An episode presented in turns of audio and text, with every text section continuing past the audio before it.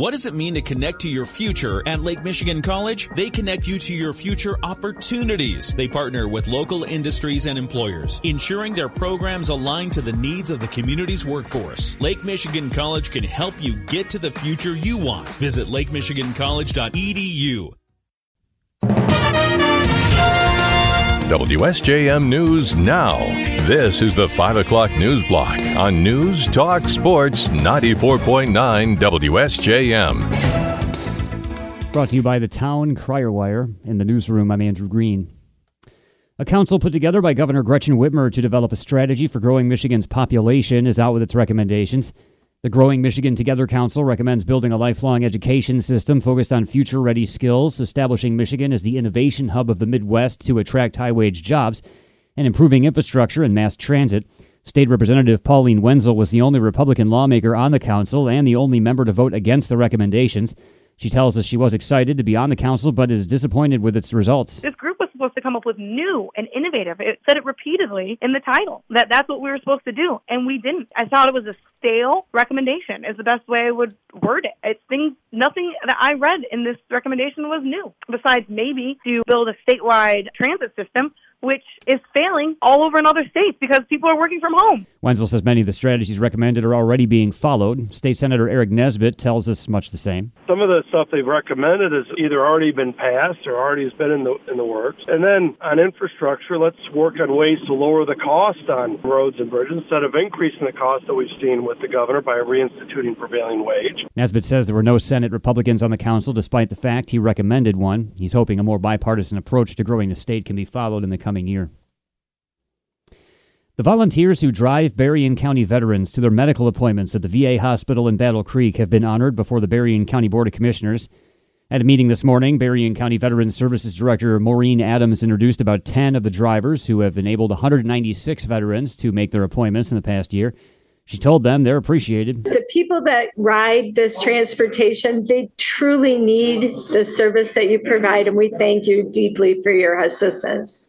Adams said even during COVID, the volunteer drivers persevered. Because of you, they made their appointments, and you're part of their recovery. Some of the volunteers are new, while others have served for years, one of them since 2007. Adams said their efforts make them part of each affected veteran's recovery. To thank them, the Berrien County Parks Department gave each a parks pass for the year, and the Veterans Services Office took them out to lunch this afternoon. The Berrien County Board of Commissioners has approved a lease agreement with Buchanan Township for a site to host the county's new 911 tower. At today's meeting, Commissioner Jim Curran read from a resolution that will finally settle the issue of finding a location for that tower. To erect an emergency communications tower. And whereas the county and the township have negotiated a 20 year renewable lease for this land. Curran said the property being leased is about 440 feet away from the county's new building in Buchanan Township. The county last year purchased that building at 500 Circle Drive in Buchanan Township from American Electric Power with plans to construct the new 800 megahertz 911 tower there. However, the plan ran into problems when Native American artifacts were found at the site. Now that a suitable site near the county's new property has been found, work can get started on building the tower, which is intended to serve weak spots in the county's signal coverage in Buchanan and Bertrand Township.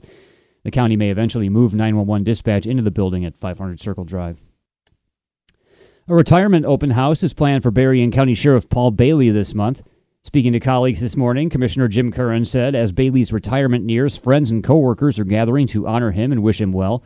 Curran welcomes the opportunity to do so. He's just such an honorable guy, and you want to do things for him. You want to help him out because he does the right things and he's just a good man. The retirement open house will be Wednesday, December 27th from 1 to 4 p.m. at the Fraternal Order of Police Lodge in St. Joseph. There will be guest speakers starting at 2:30. The event's open to the public. Bailey retires at the end of the month after 23 years as Berrien County Sheriff. His law enforcement career goes back to 1979. He's stepping down a year before his term ends, and Undersheriff Chuck Heit is moving into the position of interim sheriff during that year. The new undersheriff will be Greg Sanders, the current deputy chief. For the eighth year in a row, the Southwest Michigan Community Action Agency is launching its holiday food sharing program sponsored by the City of Benton Harbor, Whirlpool Corporation, and the PGA of America. 2024 KitchenAid Senior PGA Championship Director Brandon Haney tells us the holiday food sharing program collects and distributes around 400 food boxes and turkeys to Benton Harbor, Benton Township, and St. Joseph residents and families each year. He says it's always great to talk to the people who benefit. It's one of the best parts of the program, right? Is we're we're out there for a few hours uh, in the afternoon giving out the meals, and, and everybody's so appreciative of it. The community has been so welcoming to us, so it's great to be able to give back, and everybody deserves a good meal around the holidays. Since the program's founding in 2015, it has helped more than 2,800 families in the area. Families can apply to be recipients of the food sharing program now through December 18th, and applications can be picked up at several locations. We'll have a list of them at our website, but they include Benton Harbor City Hall, St. Joe City Hall, and Benton Township Hall. The food boxes and turkeys will be distributed to families next Thursday.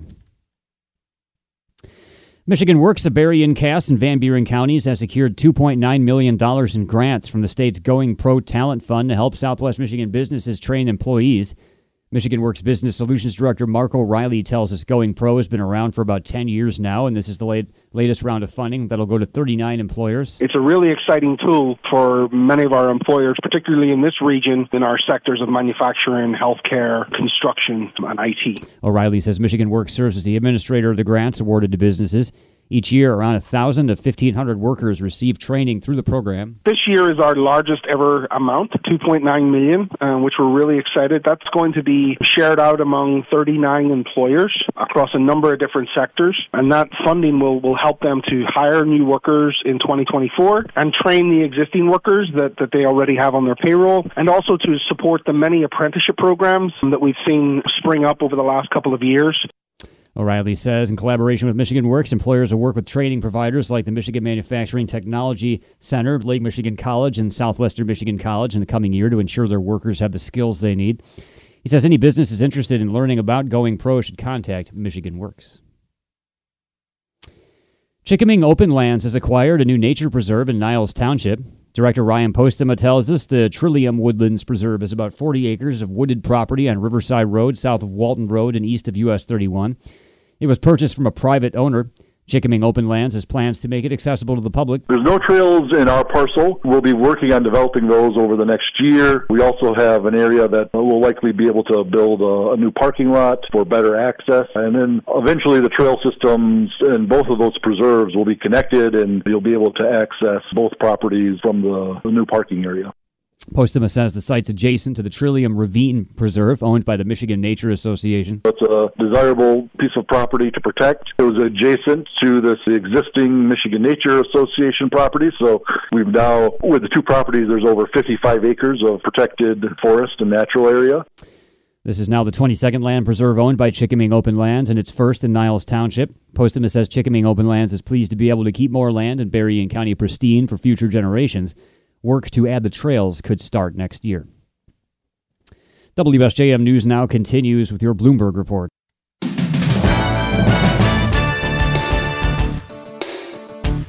WSJM News now continues. The White House denies stonewalling GOP investigators after the House approved a measure Wednesday to allow them to move along an impeachment investigation into President Joe Biden. ABC's Jay O'Brien has more. The argument has always been from House Republicans that formalizing this impeachment inquiry with a vote on the House floor, like they did yesterday, strengthens their case in court if they want to compel the White House and other individuals to comply with subpoenas from Congress for documents or for testimony. Republicans accused the White House of, quote, I'll quote directly from a statement from Speaker Johnson last night, of stonewalling lawful congressional subpoenas. Israel's defense minister says it'll take months to destroy Hamas, predicting a drawn out war. Yoav Gallant spoke Thursday in an interview with the Associated Press. His comments emerged as his country and its top ally, the United States, face increasing international isolation and alarm over the devastation from Israel's campaign in Gaza. The minister's remarks underscored a dynamic that has held between the two allies for weeks. The Biden administration has shown unease over Israel's failure to reduce civilian casualties, but the administration continues to offer support for Israel's campaign with weapons and diplomatic backing. A deadly Hamas ambush on Israeli troops in Gaza City this week showed the group's resilience.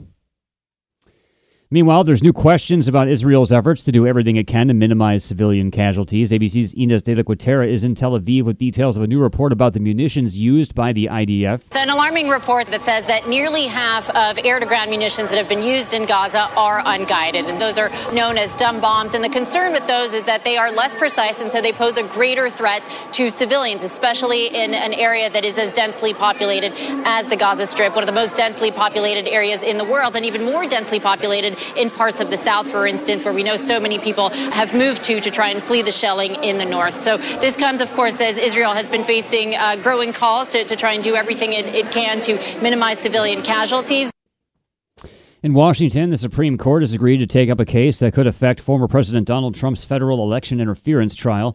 At issue is a law used against Trump and other January 6 defendants and how broadly it can be applied. More from ABC's Terry Moran. Republicans have been saying this for months. They say that the Justice Department has been overcharging some of the January 6 defendants. And if the Supreme Court agrees with this argument, two of the four charges against Donald Trump would go away. And Trump got another boost in this case when the judge put all the proceedings on hold pending another appeal by Donald Trump on another issue. That's his claim of presidential immunity for everything he did to overturn the 2020 election. And that appeal could delay this trial, which is now scheduled to start in March, for months. Emboldened by battlefield gains and flagging Western support for Ukraine, a relaxed and confident President Vladimir Putin of Russia says there will be no peace until Moscow achieves its goals, which he says are unchanged after nearly two years of fighting. Putin spoke today at a year end news conference that gave him an opportunity to reinforce his authority as he runs for re election in March after nearly 24 years in power, giving a rare detail on what Moscow calls its special military operation or war. Putin dismissed the need for a second wave of mobilization of reservists. It proved deeply unpopular before. He said there are some 617,000 Russian soldiers currently in Ukraine, including around 244,000 troops called up to fight alongside professional forces.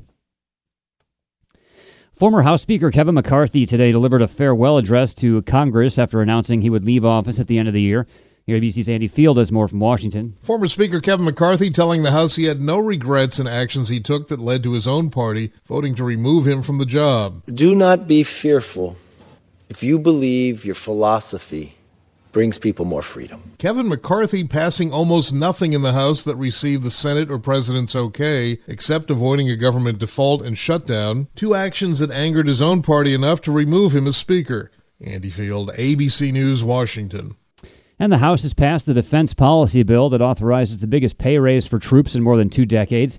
Supporters overcame objections from some conservatives concerned it didn't do enough on cultural issues like restricting the Pentagon's diversity initiatives and gender affirming health care for transgender service members. The Senate has already overwhelmingly passed the bill, so it now goes to President Joe Biden's desk to be signed into law. One of the most divisive aspects of the bill is a short term extension of a surveillance program aimed at preventing terrorism and catching spies. Opponents of the extension wanted changes designed to boost privacy protections for Americans. WSJM News now continues with your weather forecast.